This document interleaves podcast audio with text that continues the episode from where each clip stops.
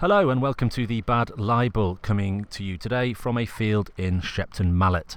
The Bad Libel is a lightning fast comedy news podcast, just five minutes long, of gags based on the last few days' worth of news. Website www.facebook.com forward slash bad libel. And today's episode was written by Alan Finnegan, Stephen Cookson, Rob Thomas, Kevin Moore, Nicola Horton, John Reynolds, Joe Popperwell, Paul Savage, Pete Hawkins, Martin Cowles, Mark Williams, Ian MacDonald, and Simon Butterworth. And today's theme is inappropriate jingles. Up first, it's sport. So I saw a trailer on TV for the Olympics which said that Rio is just around the corner, uh, but I looked on Google Maps and it isn't. It's miles away, which is a good job I checked, really. I was going to go on my bike. Uh, Russia, of course, has avoided a blanket ban at the Olympics, which is good news for the Brazilian blanket throw and duvet industry. And it's been discovered that the initials on each country's sports tops reveals what drives their athletes on. For the USA, it was unity, strength, and athleticism.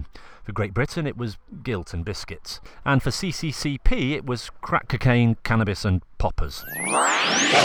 On to cycling, and of course, a British man has made history by winning in France, or at least has continued history by winning in France. It's Chris Froome who cycles into the record books and goes straight over the handlebars, and the person who left the record books in the road has been sought by local police.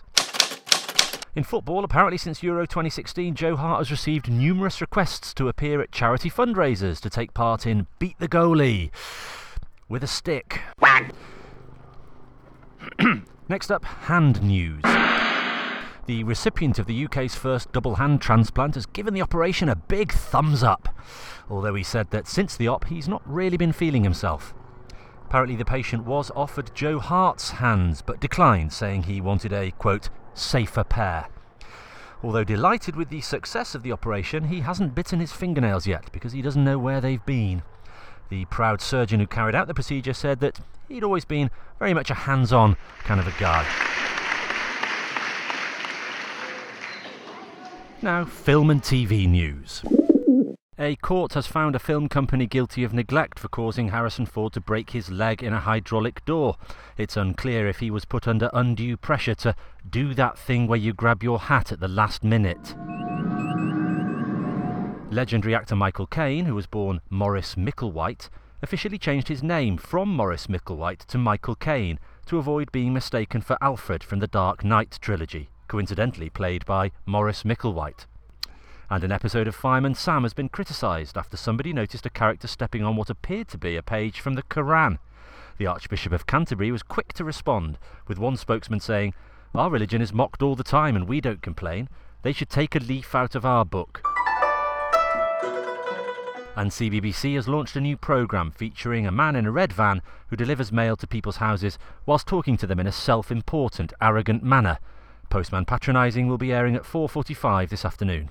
And now, baddies. Black Americans say they are not going to take the problem of police brutality lying down, as they've tried that and it didn't work. After the unarmed black man was shot in Florida, police have admitted that they do have a problem with their aim. Next up, other stuff. Oops. US giant Verizon buys Yahoo for $4.5 billion, but still they only make page 3 on Google search results. And there was shock in the UK as BHS closed for good. The shock wasn't that it went out of business, more that it was still around, given that no one had been inside a BHS since about 1998. Administrators said that the biggest problem British home stores had was that they didn't actually sell houses. And an immigration swoop at a West London chain of Byron hamburgers has resulted in 35 staff deportations. The Home Office said they were satisfied with the arrests, but upset that they had to go somewhere else for lunch. Nintendo stock prices plummeted after it was revealed the company did not own or make Pokemon Go. Nintendo was quick, however, to remind investors that it did still own the rights to Bonic the Wedgehog, Meat Fighter 2, and Bland Theft Chateau. And apparently, Amazon are looking at delivering online orders using drones. The first thing I'm going to order is a great big net. We've just heard that a senior British figure has commented on the Sports Direct situation, saying, quote, They are exhibiting attitudes more akin to the 19th century than modern day Britain, looking down on everyone with a distasteful air of superiority, said Prince Philip. And finally, despite concern expressed on Twitter, YouTuber Marina Joyce was not kidnapped by ISIS and is in fact totally fine.